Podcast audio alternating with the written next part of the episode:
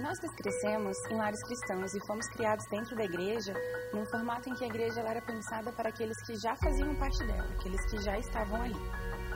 Depois da igreja nos fez pensar fora da caixa, a ver que a igreja não é somente é, aqueles que estão dentro, mas também para buscar aqueles que estão fora, assim como Jesus ensinou em Mateus 28, na grande comissão. Isso nos levou a nos preocupar muito mais com os nossos vizinhos, amigos, colegas de trabalho e fez viver a igreja no nosso dia a dia, e não somente é, nos cultos de domingo. Acho que repensar a igreja no nosso dia a dia desenvolveu em nós a comunidade, se sentir e fazer parte do corpo de Cristo. É o relacionamento horizontal com os nossos irmãos. Discipular e ser discipulado, é, um relacionamento crescente com Jesus, foi sem dúvida o ponto alto da igreja para nós. Hoje, entendemos e praticamos a igreja que busca trazer aqueles que estão fora, mas também cuida daqueles que já estão dentro.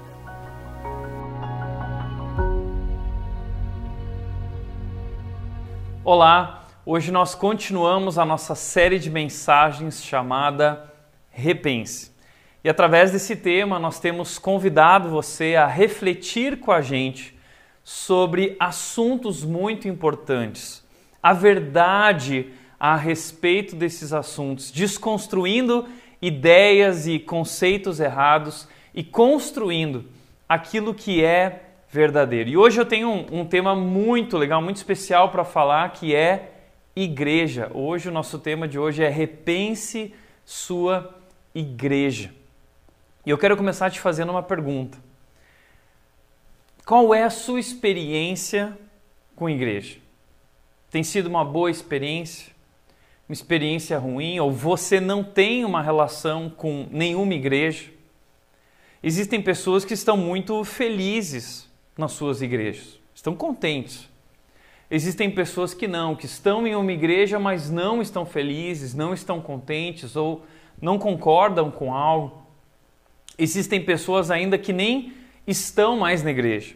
Pessoas que deixaram a igreja porque se feriram, se machucaram, seja num relacionamento, em algo que ouviram, algo que aconteceu, uma atitude de alguém. E é por isso que eu quero hoje conversar com você sobre esse tema igreja, levando você a entender o que é e como funciona e por que existe esse negócio chamado igreja. E eu quero começar desconstruindo conceitos e ideias erradas sobre igreja, tá bom? Primeiro lugar, o que igreja não é. Igreja não é um prédio. Infelizmente, muitas pessoas confundem igreja com aquele lugarzinho que tem aquela cruz em cima e tem os vitrais e os bancos de madeira e tem um altar e um púlpito e ali você olha e você diz: Isso é uma igreja. Na verdade, isso não é uma igreja. Esse pode ser o local onde uma igreja se reúne. Porque uma igreja, ela não é feita de tijolos. Uma igreja não é feita com paredes ou telhado. Igrejas são feitas com pessoas, igrejas são feitas de pedras vivas. É isso que Pedro disse em 1 de Pedro capítulo 2, versículo 5. Ele diz que a igreja é feita de pedras vivas, feita de pessoas, e nós vamos ver que tipo de pessoas daqui a pouco. Por isso que nem a pandemia pode parar uma igreja os locais das igrejas onde elas se reúnem pode estar fechado, mas a igreja continua viva porque a igreja é feita de pessoas. Agora, a igreja não é um prédio e a igreja também não é um evento. A igreja não é um encontro apenas, a igreja não é uma data da semana, o domingo, onde eu vou e lá então eu participo de um momento da igreja. Não, a igreja é muito mais do que um evento, a igreja é muito mais que o domingo e nós não devemos ser esse tipo de igreja domingueira, nós somos chamados para ser e viver muito mais do que isso. Então a igreja não é um evento. Muita gente acha que não, eu tenho que ir lá na igreja, eu tenho que bater o cartão, senão Deus não vai me amar, ou senão não posso ir para o céu. Não, não é isso que é a igreja, não é você participar de um evento que a igreja oferece. Também a igreja não é um clube, porque infelizmente muitas pessoas têm essa mentalidade de que eles pagam uma mensalidade no clube e eles querem receber um serviço em troca. Eles querem entretenimento. O clube é um lugar de muito entretenimento e muitas opções. Você paga mensalidade e recebe algo em troca. Infelizmente, muita gente lida assim também com a igreja. Acha que porque doou algo ou porque contribui com algo, é como se fosse uma mensalidade e ele vai lá participar da igreja e ele quer ser entretido, ele quer uh, uh, ser bem acolhido, afinal de contas ele está ali e ele quer o melhor. Mas entenda que a igreja não existe para o seu entretenimento. A igreja existe para adorar a Deus. A igreja também não é um shopping, porque o shopping é o lugar de consumo. E muitas pessoas também uh, levaram essa mentalidade do consumo para dentro das igrejas, como se igreja fosse a praça de alimentação do shopping, um lugar onde eu vou para consumir, um lugar onde eu vou para ser servido e eu quero uh, escolher, é como se fosse é, um buffet de self-service, né? Eu, eu, eu escolho o que eu quero. Eu não sei, hoje eu estou afim de comida japonesa ou comida chinesa, eu estou afim de hambúrguer, eu estou afim de comida mineira ou uma pizza. Então, muita gente faz isso com a igreja também. Acorda domingo de manhã e pensa o seguinte: bom, em que igreja que eu vou hoje? Tem aquela igreja que tem um louvorzão bacana, né? uma música muito boa, emocionante. Tem aquela igreja que tem uma palavra boa tem uma outra igreja lá que eles falam umas revelações, os negócios. Então, o que, que eu estou afim hoje? Muita gente também vai para a igreja com essa mentalidade de restaurante. Eu quero sentar num lugar bom e eu quero ser bem recebido e eu quero ter um lugar no estacionamento e eu quero que a comida seja servida rápido, eu quero que tenha um espaço kids. A gente não procura isso num restaurante, um lugar com espaço kids, com estacionamento, uma boa comida. E, e muita gente, infelizmente, lida com a igreja dessa forma, achando que a igreja é um balcão de prestação de serviços e a igreja está ali para te servir e você vai lá para consumir. Mas não é isso que é igreja, não é isso que é ser igreja. Além disso, também algumas pessoas vão dizer: ah, mas a igreja é um hospital. E por mais que a igreja, em alguma, algumas coisas se pareça com o hospital, afinal de contas, o hospital é o que? É um lugar onde pessoas que precisam de ajuda, pessoas que estão doentes, elas vão lá para serem tratadas, para serem curadas. A igreja é um lugar de cura. A igreja é um lugar de tratamento, a igreja é um lugar de recuperação, a igreja é um lugar para pessoas feridas, para pessoas doentes. Sem dúvida, nesse sentido, igreja combina com isso, mas igreja é muito mais do que um hospital. Afinal de contas, o hospital é aquele lugar que a gente vai e a gente não quer voltar. Ninguém quer ir para o hospital. Na verdade, a gente vai para o hospital e a gente quer sair o quanto antes de lá. Se você está curado, você não volta nunca mais. Então, a igreja é muito mais também do que um hospital. E também igreja não é um negócio. Eu lembro que quando eu era adolescente e eu recebi meu chamado para ser pastor, e eu compartilhei isso com os meus amigos, no começo eles brincavam muito porque a imagem que eles tinham de igreja era que a igreja era um negócio para ganhar dinheiro. Afinal de contas, muitas igrejas na televisão têm essa postura, né, de ficar pedindo dinheiro, e isso acabou queimando o filme dos cristãos. E eles brincavam comigo dizendo o seguinte: Tiago, vamos fazer assim então, a gente vai fazer uma parceria, uma sociedade.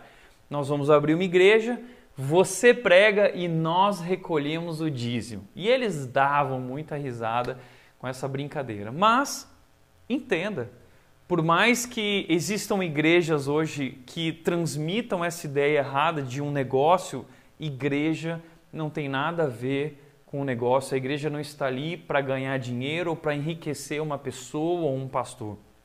Nada disso. Então, afinal de contas, o que é a igreja? É isso que eu quero te mostrar.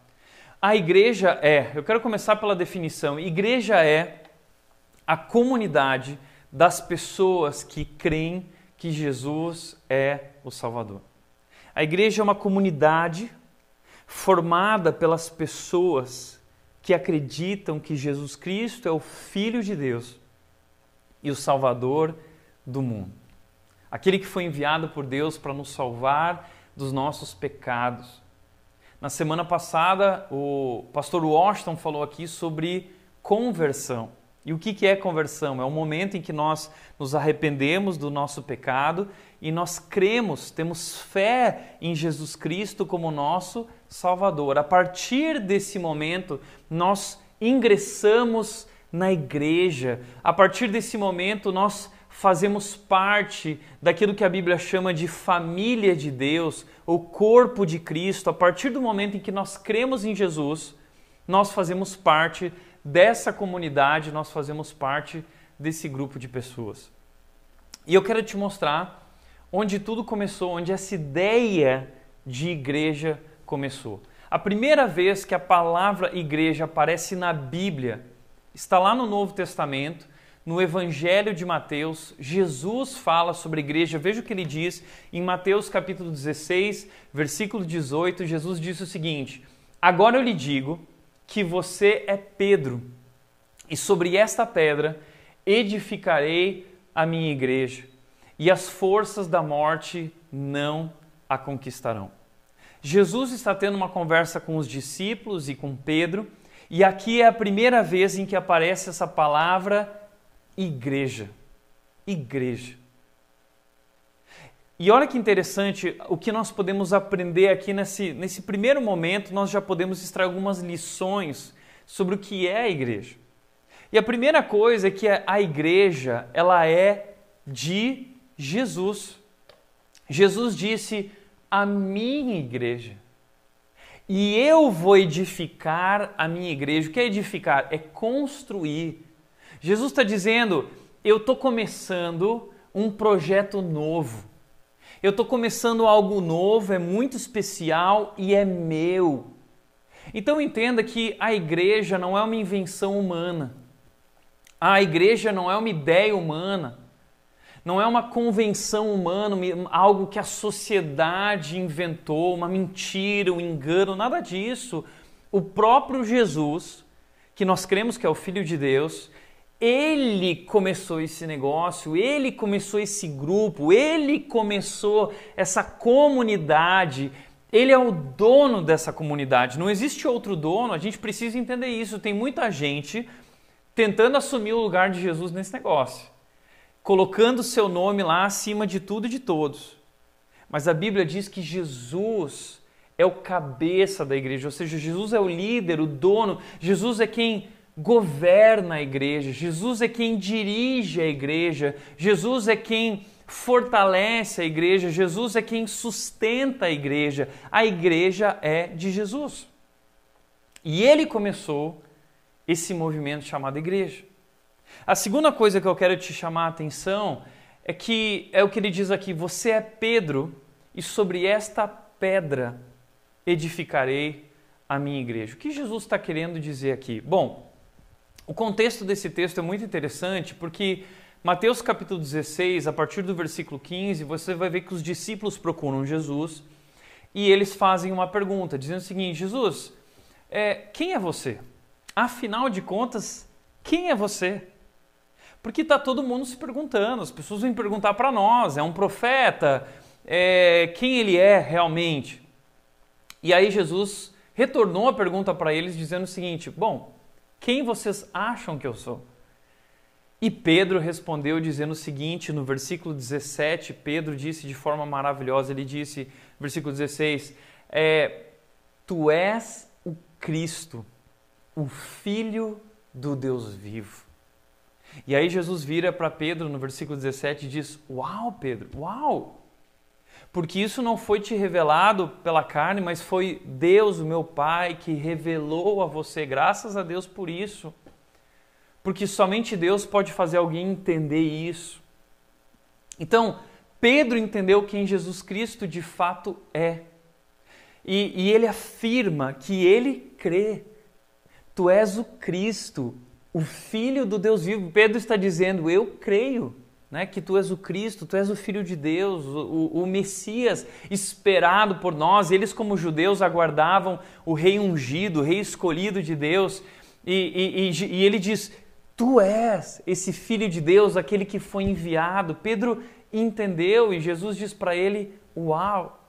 E aí Jesus diz para Pedro o seguinte: Você é Pedro, e sobre esta pedra edificarei a minha igreja. É interessante que Jesus que deu para Pedro esse apelido. Esse não era o seu nome original. Jesus disse para ele que chamaria ele de Pedro, porque isso tinha a ver com o propósito dele para a vida de Pedro. A palavra Pedro é rocha. E ele diz o seguinte para Pedro: Pedro, uh, eu vejo o que Deus está fazendo na sua vida e eu estou te chamando de rocha porque você é uma dessas rochas uma dessas pedras vivas sobre o qual eu vou construir a minha igreja. Infelizmente, algumas igrejas, como a Igreja Católica, entendeu que Jesus estava dizendo que Pedro era o representante de Jesus sobre a terra ou o primeiro Papa. Mas não é isso que Jesus está dizendo. O que Jesus está dizendo é que Pedro seria um, desse, um desses é, é, é, que ele usaria como fundamento da igreja. A, a, igreja foi construída sobre o fundamento dos apóstolos. E entre os apóstolos, Pedro era um líder. Pode ver que todas as listas de apóstolos, quando eles são citados no Novo Testamento, a, o nome de Pedro está sempre em primeiro lugar. Porque ele era um dos líderes dos apóstolos e os, os apóstolos trouxeram o fundamento da igreja. Mas nós, constituímos também, nós somos pedras vivas construídas a partir desse fundamento. Jesus usou esses doze homens para começar esse movimento que foi crescendo, crescendo e hoje atinge o mundo inteiro. O que eu quero dizer com isso é que a igreja é feita de pessoas. Jesus está virando para Pedro e está dizendo: Pedro, você crê. E é sobre você que crê e sobre pessoas que creem que eu sou filho de Deus que eu vou construir, eu vou edificar a minha igreja.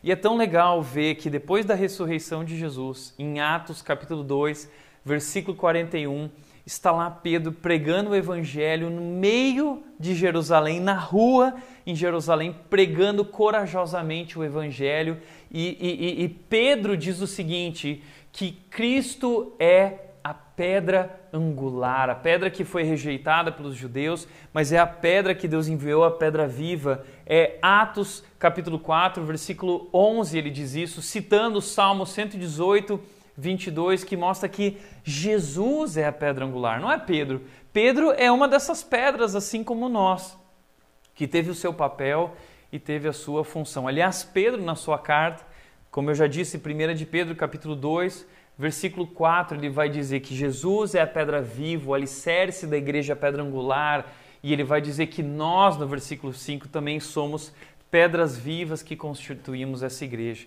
E olha que legal que isso se cumpre, que Jesus disse que ele ia construir ali a partir desses apóstolos e a partir de Pedro e a partir de pessoas a sua igreja. Atos 2:41 diz: "Os que acreditaram nas palavras de Pedro, as pessoas que creram foram batizadas."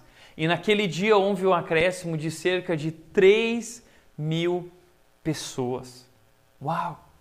E quando a Bíblia diz 3 mil pessoas, a Bíblia sempre conta os representantes de família, os homens. Então aqui poderia significar que tinham mulheres e crianças e jovens.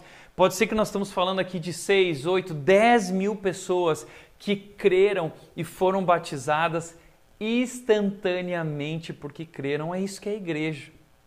E aqui a igreja já começa como um grande movimento. Um grande movimento de pessoas, é a comunidade das pessoas que creem que Jesus é o Salvador. E por último, o texto também nos diz o seguinte: e as forças da morte não a conquistarão. Por que o texto está dizendo isso? Porque a ideia de que a igreja ela é mais do que um lugar. Ela, ela não é um prédio. Sabe por quê? Porque a igreja ela é um movimento. Inclusive, a palavra igreja no original, no grego, é a palavra eclesia. E a palavra eclesia, ela mostra um movimento de pessoas que foram chamadas para fora. É isso que é a igreja. A palavra igreja literalmente significa assembleia, mas é um grupo de pessoas que foi chamado em torno de um propósito. Então são pessoas que estão saindo para fora e se reunindo em torno de um novo propósito. Então a palavra igreja, ela traz essa conotação de movimento, um movimento em torno de um propósito. E o que Jesus está dizendo aqui é que as forças da morte não, são, não serão capazes de acabar com esse movimento, não serão capazes de parar esse movimento. Esse movimento é um movimento vitorioso, esse é um movimento de conquista, esse é um movimento para fora, onde o reino de Deus vai levar salvação. A igreja leva salvação ao mundo. Deus, ele, a Bíblia diz que nos transportou do império das trevas para o reino do Filho do seu amor. E esse reino é um movimento de expansão. E eu gosto muito da versão da NVI. Eu vou pedir licença para mudar aqui essa parte para a versão da NVI, que diz o seguinte: E as portas do Hades não poderão vencê-la. A, a, a NVT traduziu um pouco diferente porque já trouxe aqui uma interpretação, a palavra é, é, é, portas. Eu gosto dessa palavra, e as portas do Hades. O que, é Hades? Hades é a porta do inferno, a porta do lugar da morte. E as portas do inferno não poderão vencê-la. E durante muito tempo as pessoas acharam o seguinte desse texto: ah, porque a igreja ela vai é, é, tá ali vivendo dentro das quatro paredes o cristianismo e o inferno vai vir, o mundo vai vir contra a igreja, mas a igreja vai resistir. Não é isso que quer dizer o texto. Sabe por quê? Porque porta não anda. Então o texto não está dizendo que a porta do inferno vai vir contra a igreja. Não. Lembre, igreja é um movimento, é um movimento de expansão. E assim como esses discípulos começaram esse movimento levando o evangelho, ah, eles foram para esse território onde as pessoas estão perdidas, o império das trevas, eles foram levando salvação, eles foram levando essa mensagem, o evangelho, as boas novas, essa boa notícia sobre Jesus, e pessoas foram se convertendo, e esse movimento foi crescendo, mesmo diante da perseguição, esses homens foram perseguidos, esses homens enfrentaram a morte, como Paulo disse em Romanos 8, por amor de ti enfrentamos a morte, todos os dias. Mas Paulo disse: Mas eu estou convencido de que nada pode nos parar, nem a morte, nem a espada, nada pode nos parar. Por quê? Porque é um movimento vitorioso. E foi assim que a igreja foi se expandindo, expandindo, expandindo. E as palavras de Jesus continuam valendo hoje. Muita gente vira e diz assim: Ah, eu não sei o que vai ser da igreja, a igreja vai morrer. Não! Não tem como a igreja morrer. A igreja de Jesus não morre jamais, porque as portas da Hades ou as forças da morte não poderão conquistá-la. É um movimento vitorioso, um movimento que está além de quatro paredes, está muito além de um prédio, é feito de pessoas que creem em Jesus, estão sendo transformadas por Jesus e vivem como testemunhas de Jesus sobre a terra. A, a igreja também é conhecida no Novo Testamento existem outras palavras para descrever a igreja. Ela é chamada de família de Deus. Nós que agora fazemos parte da igreja, nós somos a família de Deus. A igreja também é chamada de povo de Deus. A igreja é chamada de noiva de Cristo. E essa é uma bela imagem que a Bíblia traz a respeito da relação que Jesus tem com a igreja. Ele ama tanto a igreja como um noivo que deu a vida por sua noiva. E Apocalipse 21 e 22 não sei se você sabia, mas é uma festa de casamento. As bodas do cordeiro. O que acontece lá? O noivo, o cordeiro, Jesus, ele está comemorando esse momento junto com a sua noiva. É um casamento. Porque sabe por quê? Porque agora eles vão viver juntos para sempre e felizes para sempre. Isso é muito bonito na Bíblia. Templo de Deus, a igreja agora é o templo de Deus. O templo de Deus, o lugar de Deus não é o prédio, a igreja somos nós, Deus habita em nós, o corpo de Cristo. E, por último, corpo de Cristo. Agora, como funciona a igreja? E aqui eu quero te chamar a atenção para algo que nós gostamos muito de falar na rede, que é a diferença que existe entre forma e essência. A igreja ela tem forma e a igreja tem essência. Eu gosto de dizer e sempre comparar que a essência é uma mão fechada e a forma é uma mão aberta. Por quê? Porque a igreja, na sua essência, ela tem princípios eternos, ela é imutável. Mas a igreja, em sua forma, ela, vai, é, é, é, ela pode ir se transformando ao longo do tempo.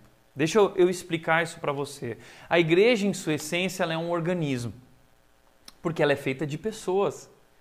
A igreja é feita daqueles, ela é formada por aqueles que creem que Jesus é o Salvador. Então a igreja é um organismo que e a própria Bíblia compara com um corpo humano, que é um organismo, dizendo que tem muitos membros, né? Tem o braço, tem a mão, tem o dedo, tem o pé, uh, tem várias partes do nosso corpo. Existem partes mais visíveis e tem partes que a gente não enxerga, mas que são tão importantes ou até mais importantes que as partes que a gente não enxerga. Assim também é a igreja. Nós somos membros e muitos membros desse corpo. E cada um tem o seu papel, cada um tem uma função. Mas a igreja não é só feita de pessoas. A igreja também tem uma organização. O que é essa organização? Essa organização seria a estrutura que a igreja tem. Porque essas pessoas, esse organismo precisa de um lugar para se reunir. Então, o prédio não é a essência da igreja, o prédio é a forma da igreja. E a forma é algo que nós criamos. A Bíblia não traz uma forma definida de como deve ser o prédio da igreja, se a igreja tem que se reunir numa casa, ou se tem que se reunir num prédio, se tem que ser grande, se tem que ser pequeno. Isso é, é, é, é decidido por esse organismo de acordo com o seu contexto, de acordo com a sua realidade. Mas o importante é que essa organização sirva esse organismo. Não é a, o organismo, a organização não é maior que o organismo. A organização ela serve o organismo, ela serve a essência. Ela está ali para ser como uma estrutura. É como a nossa estrutura óssea, que traz sustentação ao corpo humano, traz sustentação à nossa pele, aos membros do nosso corpo. É como também a treliça e a videira. A videira é, é de onde está o vinho, as uvas, os cachos, mas a treliça é o que traz sustentação para essa vinha, é a organização para a vinha. Assim também é forma e essência. A treliça, ela pode mudar, a, a, o vinhedo não muda, ele, ele tem a sua essência, o que ele é. Então essa é a diferença entre organização e organismo. Então, por exemplo, quando um grupo de pessoas começa a se reunir, a Red começou assim, a Red começou em 2011, um grupo de pessoas se reunindo numa garagem. Eram 30 pessoas. Mas esse grupo foi crescendo. E aí a gente precisava de um prédio. E para ter um prédio, a gente precisava é, juntar o dinheiro das pessoas para pagar um aluguel.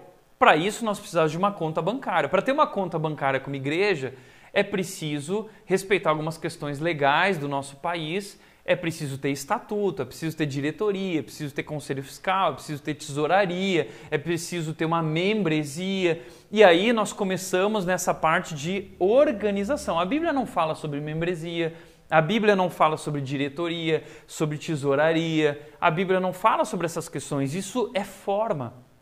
Ok? E, e isso tem a ver com aquilo que nós estamos desenvolvendo para que esse corpo possa crescer de maneira saudável, é a parte de estrutura e tudo que está relacionado a isso. Então, a igreja, na sua essência, ela precisa ser fiel ao que Jesus ensinou, ao que os apóstolos ensinaram na palavra de Deus. Então, na sua essência, a igreja tem que seguir a Bíblia. Na sua essência, a igreja tem que ser bíblica. Mas na sua forma de acontecer, na sua estrutura, a igreja pode ser criativo.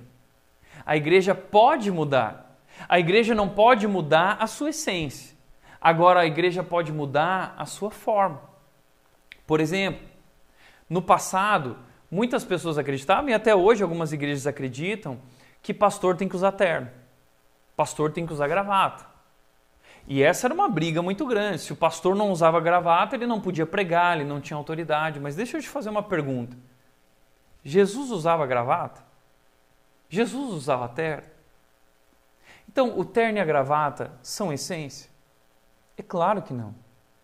O terno e a gravata foi uma forma criada no século 17, século 18, por aí, lá no contexto europeu, inclusive um contexto muito diferente da realidade brasileira, um contexto, um lugar frio. Imagina no Brasil, verão, 40 graus e você usando um terno. É, é terrível.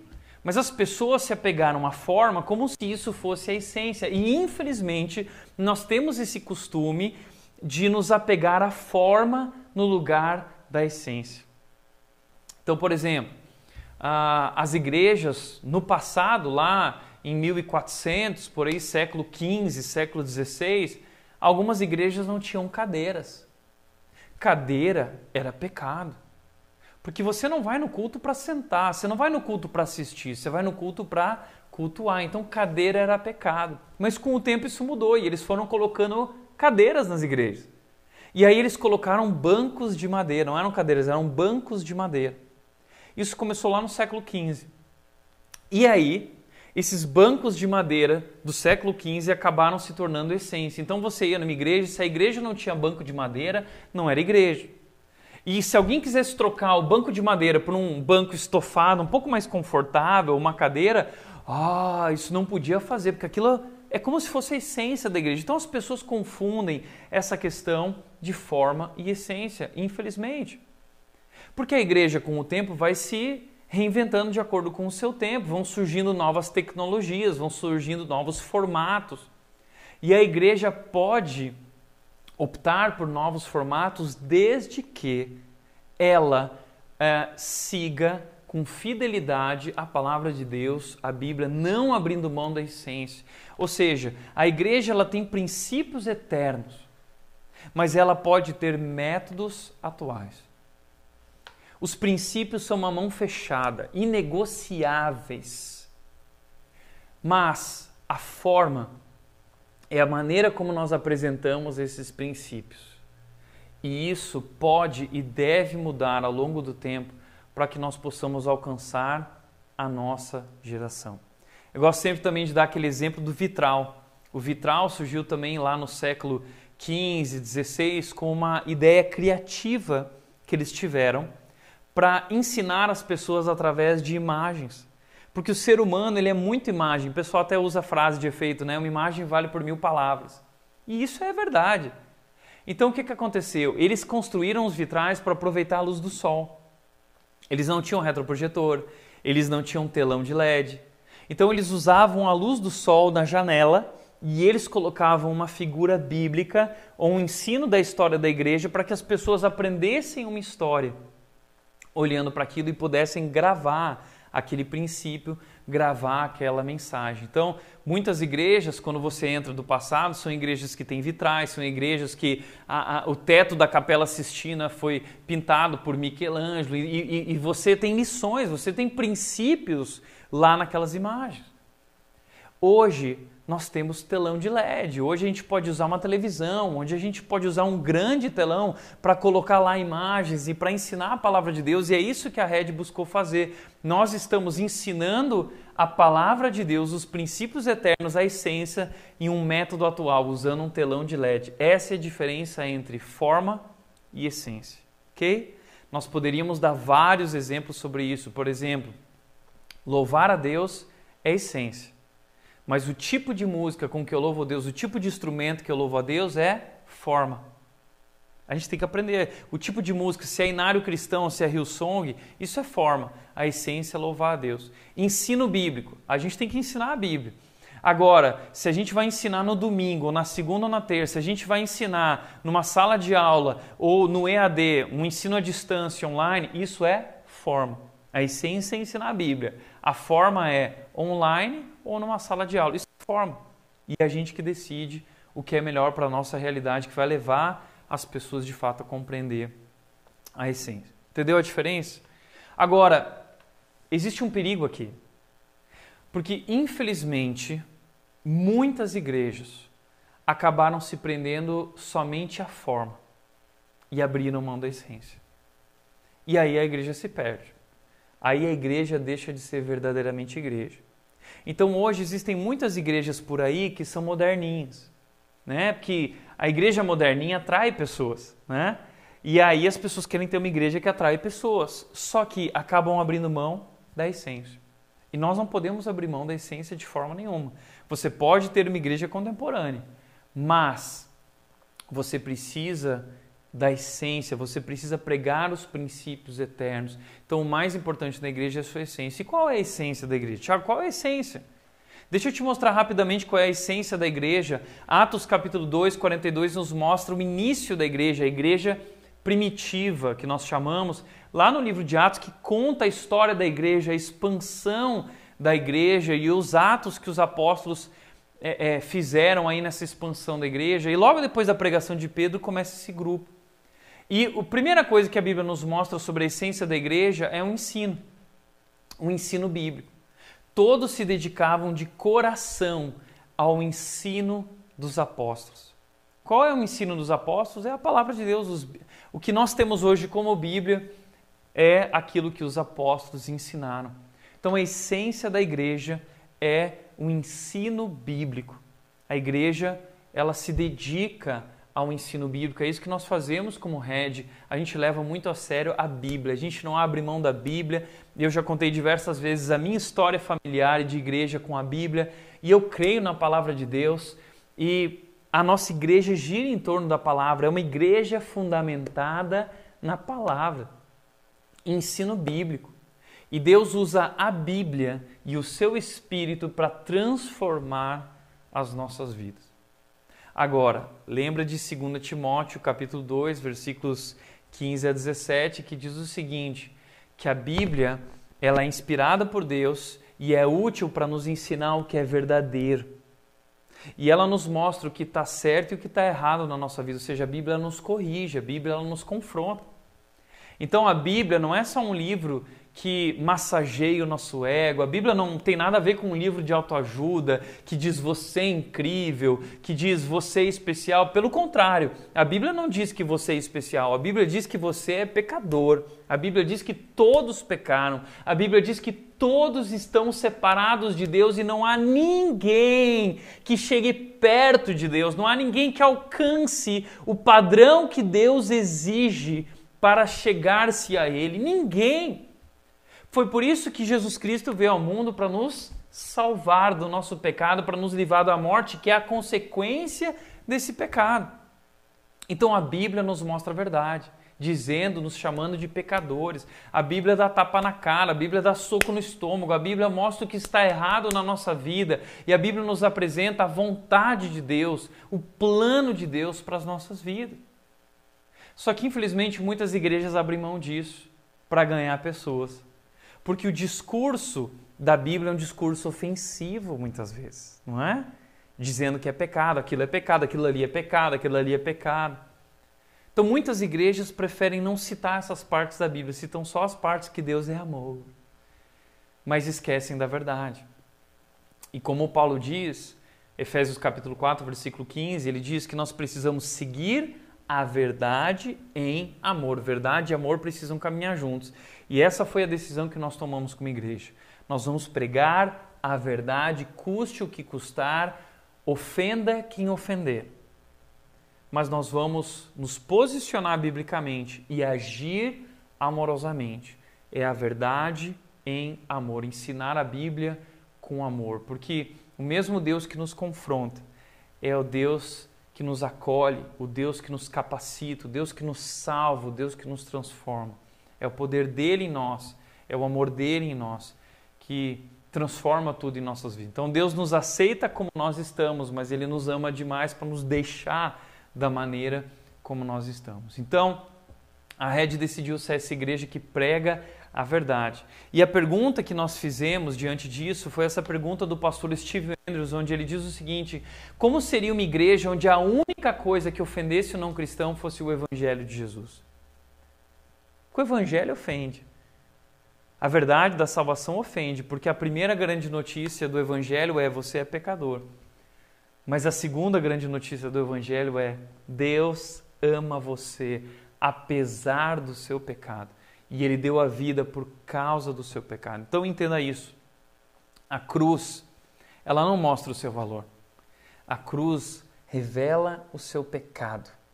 Jesus Cristo morreu naquela cruz por causa do nosso pecado e isso mostra para nós quão grande é o seu amor por nós. Por isso, João disse no capítulo 3, versículo 16, ele disse que Deus amou tanto, tanto, tanto a mim, a você e o mundo, que ele enviou seu único filho para morrer naquela cruz, para que todo aquele que nele crê não morra, mas tenha a vida eterna. Então a nossa pergunta é como seria uma igreja onde a única coisa que ofendesse fosse o evangelho? Quando a gente pregar a verdade, a gente vai pregar e, e a gente vai chamar pecado de pecado. Mas em todo o restante, seremos uma igreja que ama, uma igreja que acolhe, uma igreja que mostra que esse, é, que esse amor pode transformar as nossas vidas e nós caminhamos juntos. E eu gosto sempre de lembrar isso lá na rede. Eu sempre digo que o que nos une como igreja não é a perfeição. O que nos une como igreja é o amor de Jesus, porque o seu amor foi derramado sobre nossas imperfeições, sobre nossas falhas. Somos a pior igreja do Brasil, mas onde abundou o pecado, superabundou a graça de Deus. O amor de Deus foi derramado sobre nossas vidas e tem transformado nossas vidas. É isso que nos une. Então, a rede é essa igreja que ofende com o evangelho, mas é uma igreja contemporânea que busca formas de acolher e receber bem as pessoas que estão chegando. Segundo lugar, a, a essência da igreja também é comunhão. E aqui eu quero te chamar a atenção para o ensino que muitas vezes é o ensino público. A gente tem que estar presente lá na igreja. O online nunca vai substituir a nossa presença lá no culto. Isso também tem a ver com comunhão, porque igreja não é só ir participar de um evento. Igreja é fazer parte. Igreja é construir relacionamentos. Igreja é criar vínculos. E a pergunta que eu quero te deixar é a seguinte: você tem criado vínculos na igreja? A palavra comunhão é isso, é, é, essa conexão, onde eu estabeleço uma conexão, eu tenho algo em comum. Nós temos algo em comum, nós somos salvos por Jesus e agora nós somos família. A Bíblia diz que somos irmãos nessa família de Deus. E o que uma família faz? Ela vive junta. Tem coisa melhor do que viver junta? O Salmo 133, versículo 1 diz o seguinte: Ah, como é bom e agradável viverem juntos os irmãos. Isso nunca foi tão verdade quanto agora na pandemia, né? A gente está com tanta saudade da igreja e agora a gente pode dizer, no culto de retorno, eu vou falar: Ah, como é bom estar juntos, como é agradável, é maravilhoso. E a pergunta que eu faço é: você tem desfrutado dessa comunhão especial, de como é gostoso viver juntos em comunhão e caminhar junto e repartir a vida e compartilhar tudo, compartilhar nossas vitórias, nossas derrotas, nossas falhas, nossos pecados e encontrar apoio mútuo, ajudando-se mutuamente, como a Bíblia diz, amando-se mutuamente, perdoando-se mutuamente. Nós somos família e se você não tem vivido essa conexão, se você não tem vivido esse vínculo, você precisa eh, questionar seu cristianismo e sua salvação. Porque não existe cristão vivendo sozinho. O cristão ele vive nesse corpo, nessa família. Ele é chamado para comunhão, para repartir, para caminhar junto. A comunhão é a essência da igreja. E se você não criou vínculo, se você não está crescendo nesses relacionamentos, você não está vivendo a igreja. Ou seja, você não está vivendo de acordo com a vontade de Deus e você talvez não compreendeu nem quem você é, nem quem Deus é, nem o que a igreja é. Ele diz a Bíblia que eles se reuniam nos lares para comer e partiam pão com grande alegria e generosidade. Então eles não se reuniam só no, na igreja, no local de culto. Eles se reuniam nas casas também e ali eles compartilhavam, tinham comunhão. É o que nós fazemos hoje na rede através dos pequenos grupos. Se você não participa de um pequeno grupo, você não está vivendo a igreja de verdade. Deixa eu te falar uma coisa, você curte o culto da rede, você não experimentou ainda o pequeno grupo. A melhor parte da rede é o pequeno grupo. É ali que a gente constrói relacionamentos nos lares, relacionamentos profundos e amizades para a vida toda. É maravilhoso. Terceira coisa, terceira coisa que é a da igreja é adoração. diz que eles adoravam juntos no templo diariamente, eles adoravam a Deus. Então a igreja existe não para o seu entretenimento, ela existe para adorar a Deus. E, e, e, que saudade de estarmos todos juntos reunidos adorando a Deus. E, e todo mundo tem falado o seguinte: é, mas o online não é a mesma coisa. Não é, sabe por que não é? Porque de fato o culto é presença, o culto é público, o culto é um lugar onde nós estamos juntos e a Bíblia diz que onde estiverem dois ou três reunidos em seu nome, ali ele também estará. Então, naquele lugar, a presença de Deus está ali de fato. Deus está entre nós quando nós nos reunimos para adorá-lo como igreja e esse momento é uma experiência sobrenatural, é surreal, é algo incrível, é algo maravilhoso. E Deus se manifesta e nós podemos sentir e perceber e experimentar a sua presença e ali somos renovados, ali somos transformados. E essa igreja amava tanto essa experiência, é uma experiência tão grande que ali eles se reuniam para adorar, para orar, para cantar, para louvar. É isso que eles faziam. E igreja existe para fazer isso. É por isso que nós fazemos esse grande encontro como igreja juntos. E eu não vejo a hora da gente voltar para adorar a Deus juntos por quem Ele é e por tudo que Ele tem feito em nossas vidas. Adoração, e é importante participar disso. O culto online nunca vai substituir isso. Não dá para ficar em casa assistindo é, pregação, isso não é a mesma coisa. A gente é chamado para ver, para viver esse culto público presencialmente. E assim que essa pandemia acabar, estaremos juntos novamente. Generosidade, a igreja, a essência da igreja é generosidade. Atos 2:45 diz: "Vendiam propriedades e bens e repartiam dinheiro com os necessitados". A igreja também existe para ajudar. A igreja existe para fazer diferença na vida daqueles que precisam de ajuda, seja os que estão dentro desse corpo e família, seja os que estão fora, na nossa cidade, na nossa comunidade. Nós também precisamos abrir os olhos, e igreja é isso, é para os de fora. E nós precisamos levar o amor de Jesus e servir a nossa cidade e sermos generosos. Então, uma das marcas principais da igreja é a generosidade. E eu te pergunto, você tem sido generoso?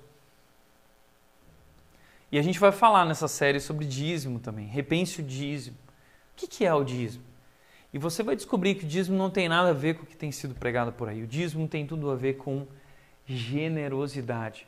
E como o dízimo hoje, no Novo Testamento, na Nova Aliança, nesse novo momento como igreja, o que isso tem a ver com as nossas vidas? Nós temos que ser generosos e Deus nos deu nessa pandemia muitas maneiras de sermos generosos e demonstrar o amor de Deus por nós também para as outras pessoas. E por último, a essência da igreja também, não por último, porque existem muitos princípios, existem muitos, muitas características e qualidades da igreja em sua essência, mas essas são algumas delas. Mas aqui nesse texto também a questão da influência é importante. Versículo 47 diz: Sempre louvando a Deus e desfrutando a simpatia de todo o povo, e a cada dia o Senhor lhes acrescentava aqueles que iam sendo salvos. Ou seja, desfrutando a simpatia de todo o povo. Ou seja, eles, eles eram um testemunho para as pessoas que não eram da igreja. Eles eram influência para os de fora.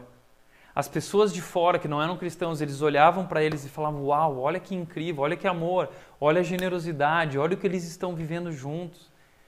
Essa influência, a igreja foi chamada para ser testemunha de Jesus sobre a terra. Nós somos pequenos cristos.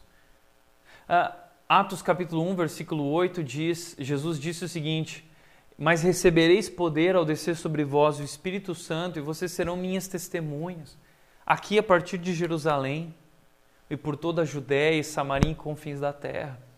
Ou seja, a nossa missão agora é ser testemunhas influenciando, levando essa mensagem. E Jesus disse em Mateus capítulo 5, ele diz que nós somos chamados para ser sal e luz na terra, sal e luz em Indaiatuba, na nossa região, sal e luz no Brasil, desfrutando a simpatia de todos.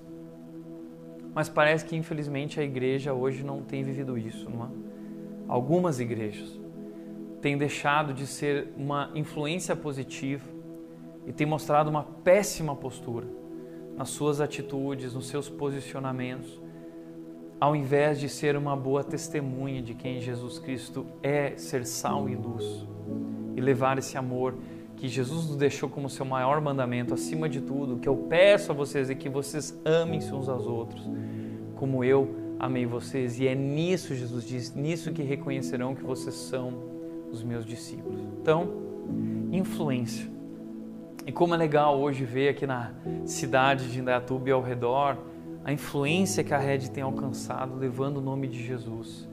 Eu não vejo a hora da gente voltar, porque eu não sei se você sabe, mas a gente tem recebido a notícia de muita gente que está chegando. É muita gente. Eu acredito que nós vamos viver algo novo, que nós nunca vivemos. Prepare-se para viver uma grande experiência. Ninguém imagina o que está para acontecer. Algo sobrenatural vai acontecer após essa pandemia. Nós vamos viver um grande momento juntos como igreja porque Deus vai acrescentar muita gente que está sendo salva nesse tempo de pandemia. No, grandes novidades vêm aí pela frente. E por último, qual é a missão da igreja? Eu quero encerrar aqui, Mateus 28, 20 diz o seguinte: Portanto, vão e façam discípulos de todas as nações, batizando-os em nome do Pai, do Filho e do Espírito Santo. E ensinando-os a guardar, diz o versículo 21, tudo que eu lhes ensinei. Eu estarei sempre com vocês até o fim dos tempos. É o que Jesus disse. Então a missão da igreja é fazer discípulos. O que é um discípulo? Discípulo é um seguidor de Jesus. Discípulo é alguém que acredita em Jesus também. Então o nosso papel é ser influência, ser sal e luz, é ser testemunha e levar essa mensagem de salvação, as boas novas, o evangelho e fazer um novo discípulo. E a pergunta que eu deixo para você é: você tem feito discípulos? Você tem compartilhado essa mensagem tão especial? Porque esse é nosso papel, é levar essa mensagem ao mundo. Então, é isso que a Red faz. A Red está levando a mensagem. A Red está fazendo discípulos de Jesus. E é por isso que nós dizemos que a nossa missão é levar as pessoas a um relacionamento crescente com Jesus. Porque isso é fazer um discípulo. Isso tem a ver com falar de Jesus para os que são de fora, que ainda não conhecem Jesus, não são cristãos, falar de Jesus para eles. Mas levar as pessoas a um relacionamento crescente também tem a ver com amadurecer aqueles que já conheceram Jesus, fazê-los crescer nesse relacionamento, conhecendo cada vez mais Jesus, crescendo nesse relacionamento e se tornando cada vez mais parecido com Jesus. Isso é um processo. E é para isso que nós existimos como igreja. Levar as pessoas, seja os que estão chegando, seja os que estão crescendo e se desenvolvendo na fé, conhecendo Jesus. E é isso que nós queremos que você que faz parte da Red ou quer conhecer a Red, quer fazer parte também dessa família. É muito mais do que igreja, nós falamos, é uma família. Nós queremos que você entenda que nós existimos, esse é o nosso porquê, nossa razão de existir. Nós existimos para levar as pessoas a um relacionamento crescente com Jesus. E tudo que nós fazemos na igreja, é porque Cristo fez por nós, nós queremos servir as pessoas como Jesus nos serviu. E fazemos isso em cada canto, no estacionamento, na sala VIP, no conexão, no louvor, na mensagem, todos nós estamos pregando o evangelho, todos nós somos testemunhas desse amor. Estamos levando as pessoas a um relacionamento crescente com Jesus e nós queremos te convidar a fazer parte dessa família, a fazer parte também dessa igreja que é a igreja de Jesus. E eu quero te convidar a deixar esse lugar só de sentar no banco e fazer parte servindo, fazer parte dessa história. Vir fazer parte disso tudo, ajudando a construir e escrever essa história maravilhosa que Deus está escrevendo através de nossas vidas.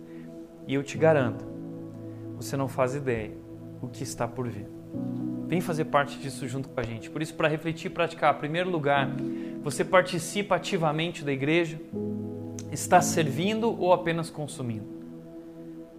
Levanta da cadeira e vem fazer parte dessa grande aventura junto com a gente. Tem sido incrível e será ainda mais incrível. Deus está para fazer coisas novas que Ele não fez antes, coisas ainda maiores. Deus vai usar a sua vida. Você tem um lugar especial. A Bíblia diz que Deus deu dons para cada um de nós e, e você tem uma função específica para desempenhar nesse corpo, vem trabalhar junto com a gente. Tem um lugar especial aguardando por você aqui para você servir, tá? Segundo lugar, você é uma pessoa generosa, você compartilha o que tem com os que precisam, ou você não tem sido generoso, você só consome, você guarda para você, você gasta com você, mas você não tem repartido, você não tem compartilhado.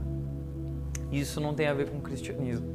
Se você vive assim, você não entendeu ainda o amor de Deus e o chamado de Deus para sua vida, a missão de Deus para sua vida.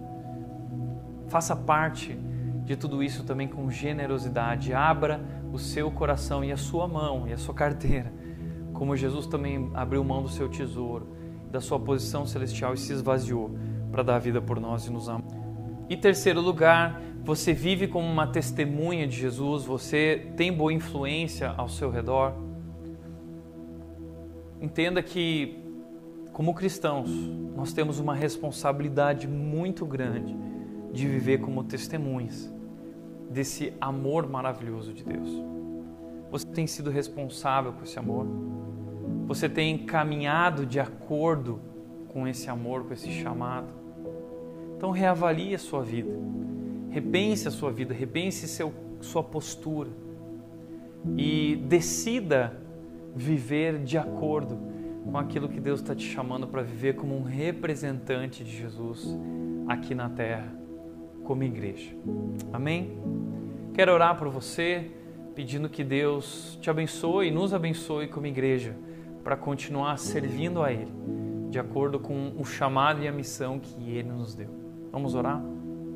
Pai querido, nós queremos te agradecer por essa mensagem, pela tua palavra, mas te agradecer pela salvação em Cristo Jesus e por esse chamado que nós recebemos a partir da salvação de fazer parte dessa família desse corpo que se chama igreja.